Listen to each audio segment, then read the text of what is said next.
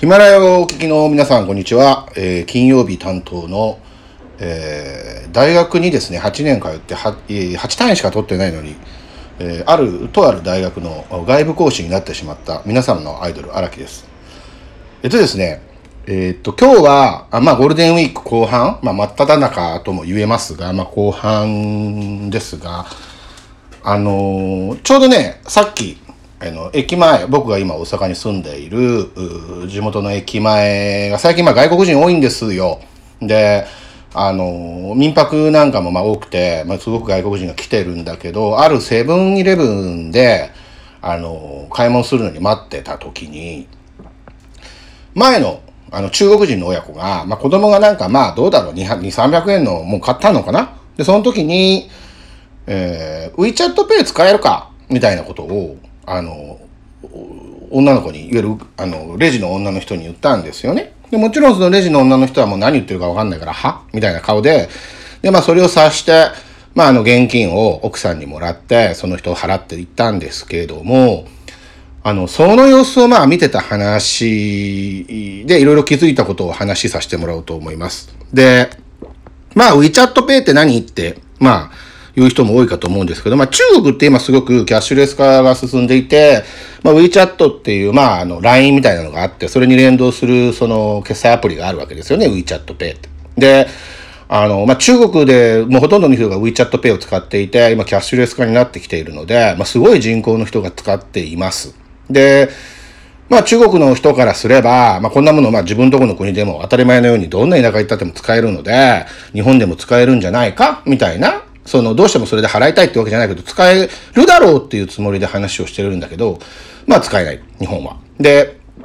セブンイレブンの女の子から、アルバイトの子からすれば、まあ言葉がわからないっていうのもまずあるし、まあ WeChat Pay って何よ？みたいなのがあるわけよ。だから、あの、はっていう話になる。で、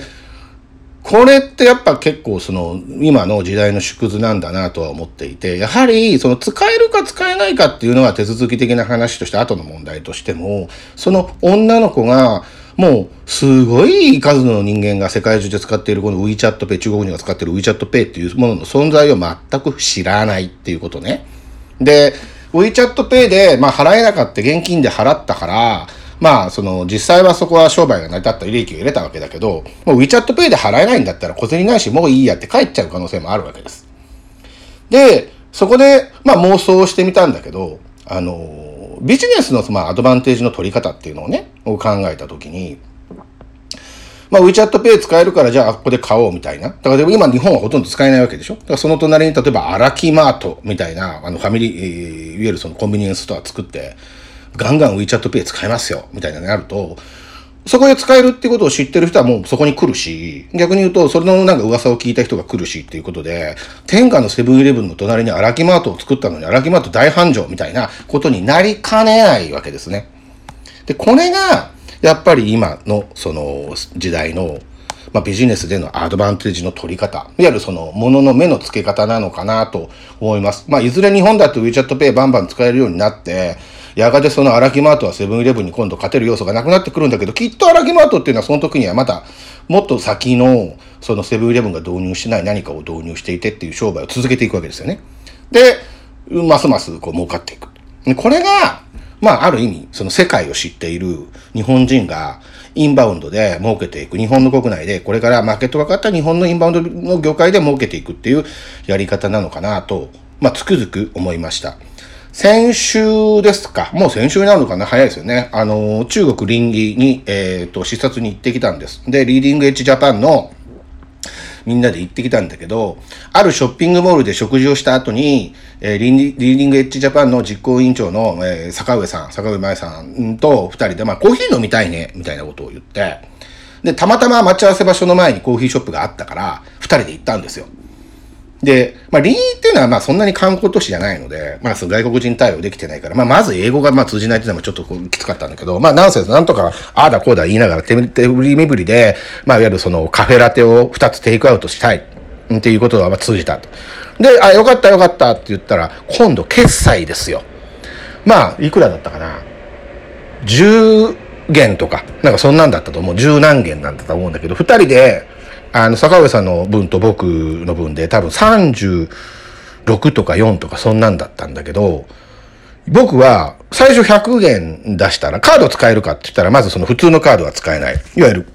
日本のそのよく出回ってるようなカードは全く使えなくて銀霊カードしかまあまず使えないわけですよね。で、銀霊カード持ってないからカード使えなかった。じゃあ次現金で。で、まあ100元、まあツーリストなんでまああんま細かいのも持ってないから100元パッと渡したら、もうもう向こうにしたら、いやいや、もう半笑いで、お釣りないです、みたいなことを言うわけ。こんな大きいお金渡されても、みたいな。ああ、そうかそうかと。で、たまたま、まあ多分2日目か3日目だったんで、細かいのも持ってたから、じゃあ30いくらだから、まあ40元僕が出して、で、お釣りください。みたいなことを言ったら、40出しても、40元出しても、30何元のもん買ってんのに、もう泣きそうな顔してるわけその受付の中国人の女の子が。で、なんでかなと思うと、レジには、なんと、一つも現金が入ってないわけですよ。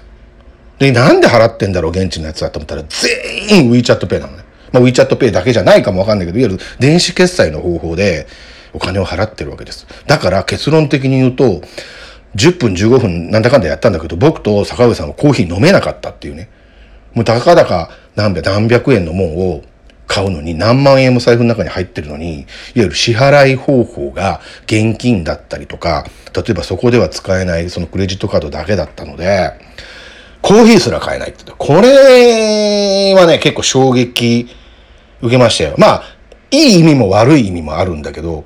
まあ、そのキャッシュレス化が進むとそうなるのかなっていうね、悪い意味ももちろんある。ただ、ここまで徹底して、もうそのキャッシュレス化、いわゆるハイテク化が進んでいって、この国の生活っていうかそういうものっていうのはどこまで行くんだろうかな、みたいな。そのまあよくニュースで言ってるじゃないですか。無人、そのコンビニがどうですとか、無人のレストランがどうですみたいなことになって、日本でもニュースになっているけど、まあ日本人からすれば、まあ、ある意味学者っていうか大学とどっかの企業が、まあ、その産学連携でなんかベンチャー的にやってんのかなみたいなイメージで持ってるかもしれないけど、もう全然実用的なんですよね。まあ、僕、個人的なことを言えば、僕って自動運転って結構車のね、まだまだなんかその研究段階っていうか、まだまだ先の話なのかなと思ったら、全然もう実用車でも自動運転に近いものがあるのね。で、そういう、まあ、情報、自分の中にインプットされている情報と、やっぱり実際に世の中の動いている情報がこんだけずれてるっていうのは、まあほんとびっくり。で、まあ今回の臨時の話もそうだし、まあ他の国もそうだけど、まあ何度も言いますが、もう行かないと、実感しないと、わかんないんですよ。で、どういう人が行ったらいいか。まあ僕らは結構まあ海外慣れしてる人たちがみんな集まっていて、海外に行っていて、海外のビジネスでって言うんだけど、やはり今日のコンビニの、まあ、話を、もう一度話に戻りますけども、日本国内で、大阪市内の、ある意味主要駅でもないローカルの駅に、あんだけワンさん、ワンサか、その外国人の人が来て、ある意味支払い方法も、いわゆるその現金じゃなくてこういうの使えませんかなんていうことをみんながバンバンバンバン言ってる時代だっていうことを思うと、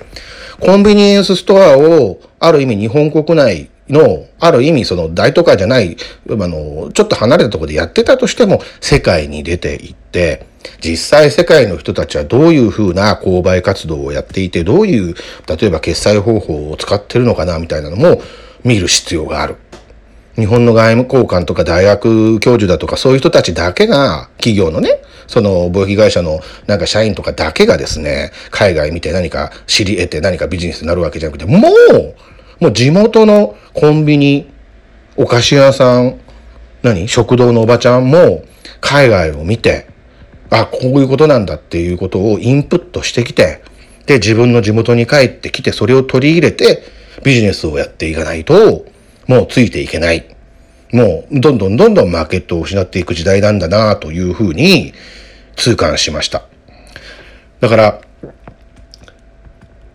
もう本当に何度も言いますけども、時代ってすごい勢いで流れていて、あのー、簡単なんです。いつも言います。簡単です。飛行機に HS に電話して、航空券予約して海外に行って見てくるだけ。これをするだけでも、その自分のビジネスが今後10年、20年続くか続かないかっていうところの、いわゆるその分岐点になるっていうことを、まあ今回は皆さんにお伝えしたくて、えー、お話をしました。えっと、また来週金曜日よろしくお願いします。